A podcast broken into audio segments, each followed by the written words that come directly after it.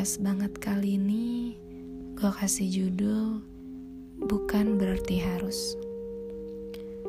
Cerita ini gue angkat dari cerita salah satu temen gue yang bernama Yola. Namanya sudah disamarkan.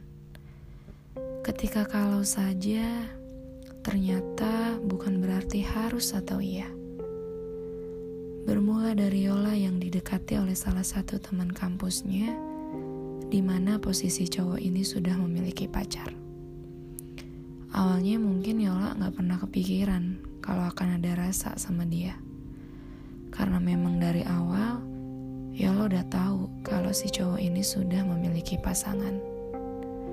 Seiring berjalannya waktu, sikap cowok ini ternyata bikin Yola nyaman. Yang mungkin berawal dari chatting hanya pembahasan tentang tugas kuliah, merambah lebih intens hingga akhirnya sering teleponan sampai video call. Yang awalnya Yola gak pernah ada kepikiran sedikit pun untuk memiliki perasaan ke cowok ini, akhirnya nyebur dan tenggelam nyaman dengan sikap dan perlakuannya. Ketika chat, telepon, dan video call sudah berjalan dengan intens, akhirnya si cowok ini berani ngajak Yola jalan walaupun mungkin hanya sekedar makan aja katanya. Sebenarnya Yola gak pernah memberanikan diri untuk menanyakan ke cowok ini kalau sebenarnya mereka ini apa. Karena memang dia berada di posisi yang gak tahu harus berbuat apa dan bagaimana. Di satu sisi, cowok ini udah punya pacar. Di satu sisi, dia komunikasi hampir setiap hari bahkan telepon. Dan selalu memposisikan diri dia kalau dia ini gak lebih dari sekedar teman kampus.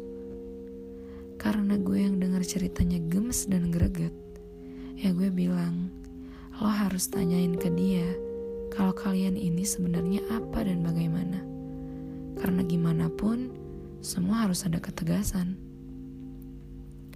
Dari cerita yang gue tangkap, by the way, si cowok ini sebenarnya udah cukup lama menjalin hubungan dengan pacarnya. Dan semenjak kuliah, mereka LDR. Tapi, kalaupun Yola ini cuma pelampiasan, jarak mereka berdua pun gak berdekatan, cukup jauh. Mungkin si cowok ini ada sedikit rasa nyaman, karena kalau memang cuma pelampiasan, mereka dekat pun cukup lama, sekitar satu tahun lebih. Pada suatu ketika, Yola pernah nyerah dan bilang kalau dia udah gak mau ngejalanin hubungan toksik kayak gini. Sebenarnya Yola ini cuma butuh penjelasan aja kalau dia ini sebenarnya siapa di hidupnya. Tapi cowok ini bahkan malah kelihat kesel karena mungkin dia juga nggak bisa ngejelasinnya. Dia bilang, ya gue juga nggak mau kayak begini. Gue sadar dan tahu kalau kita udah lebih dari temenan. Dan gue sama lo tuh udah sejauh ini ada hal yang bikin gue gak bisa tinggalin cewek gue dan gue gak bisa ceritain ini ke lo. Dari jawaban cowok ini yang gue tangkep, kalaupun dia ada rasa ke Yola, rasa ini tuh gak mungkin lebih besar dari perasaannya ke pacarnya. Mungkin ada hal yang dia gak bisa dapetin dari pacarnya dan itu ada di diri Yola. Kayak contohnya, pacarnya terlalu sibuk atau susah untuk diajak berembuk. Sedangkan Yola orang yang selalu open untuk dia cerita apa pun dan nyambung. Karena mereka udah sejauh ini dan cowoknya bilang kalau ada hal yang dia gak bisa ceritain.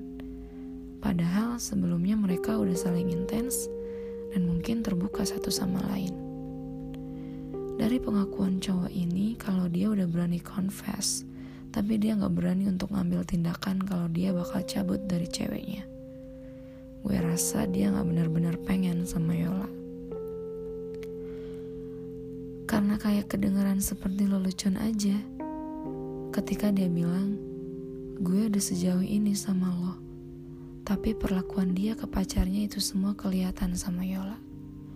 Dan dia gak berani ngambil komitmen itu sama Yola. Sebenarnya kenapa sih Yola masih bertahan?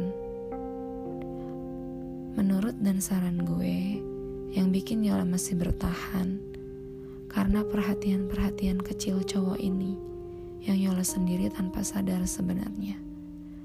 Masih ada perasaan penasaran sama cowok ini.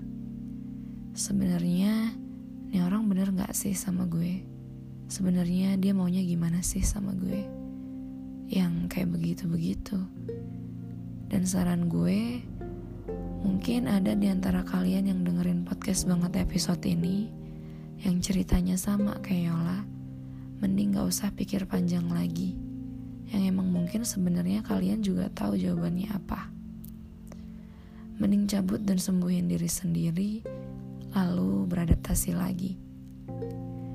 Karena laki-laki punya sekian banyak cara untuk mempertahankan apa yang bisa membuat dia nyaman. Kalau kalian terus-terusan bertahan begini, ini gak lebih cuma bikin sakit hati sendirian dan ngebatin.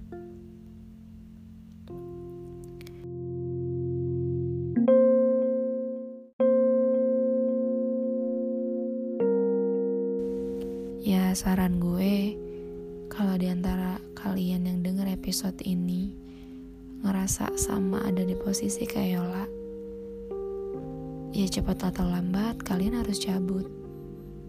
Kalau lo bilang, ya lo tuh enak ngomong doang, lo tuh gak ngerasain apa yang gue rasain.